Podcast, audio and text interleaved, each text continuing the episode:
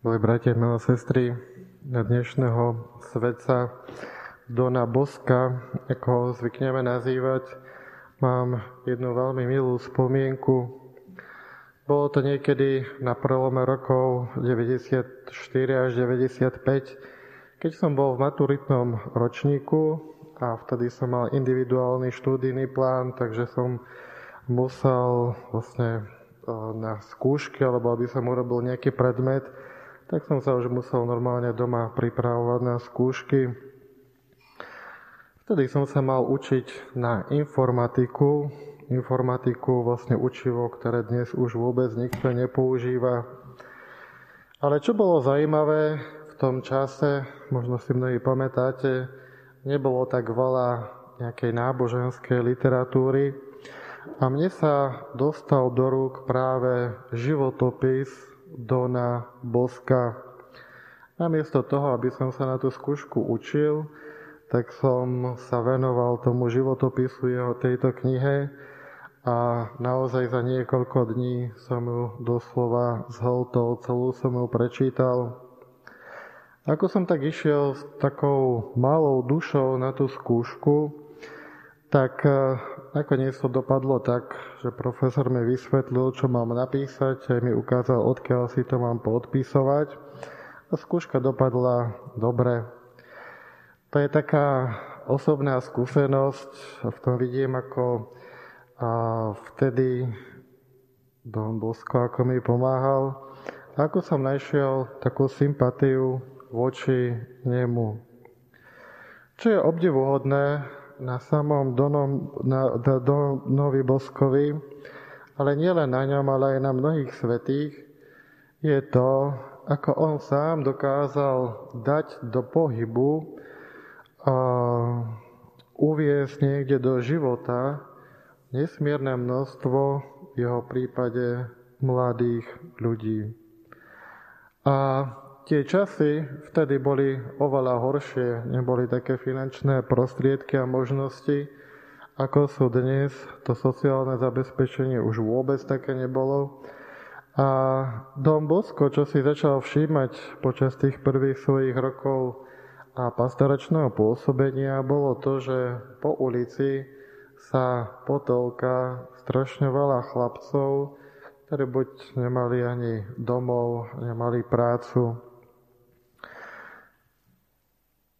To, ako on možno chcel im niečo, niečo ponúknuť, niečo im dať, ako spolu cítil s nimi, tak to bol práve asi ten počiatočný impuls, kedy uh, ich nejako tak začal pomaly zhromažďovať okolo seba.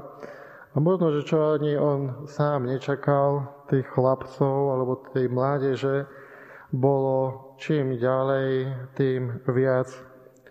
Až nakoniec musel podnikať stále nové a nové kroky, aby vlastne vytvoril nejaký priestor, kde sa tie deti budú stretávať a mnohokrát aj k tomu, aby im zabezpečil nejakú obživu.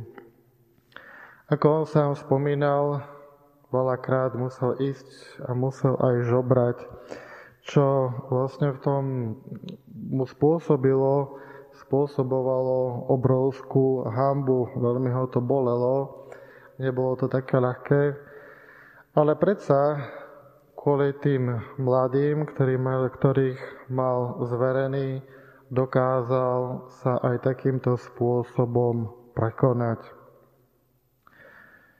Čo možno, že z toho môže vyplývať pre nás. Jednak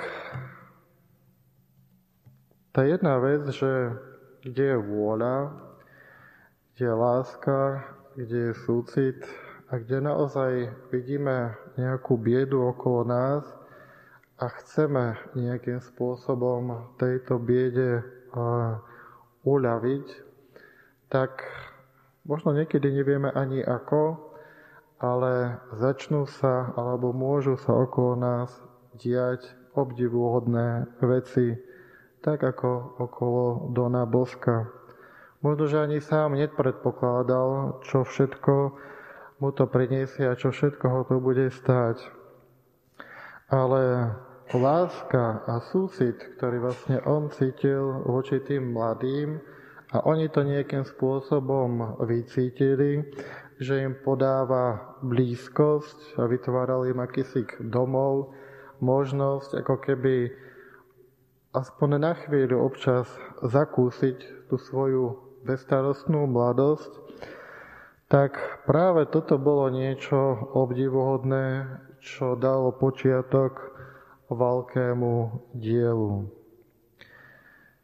A možno tak to môže fungovať niekedy aj okolo nás.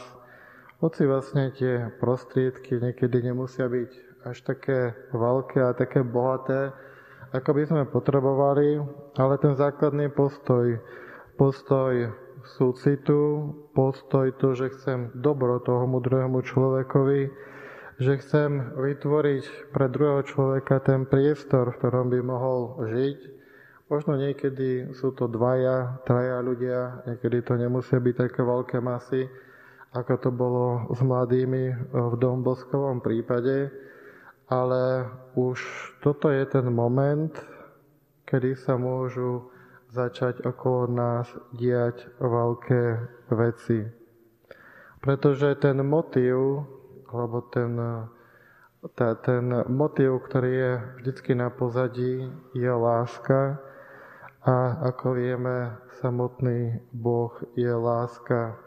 Kde je láska, tak tam Boh pôsobí a tam sa dejú veľké veci. Toto je prvé.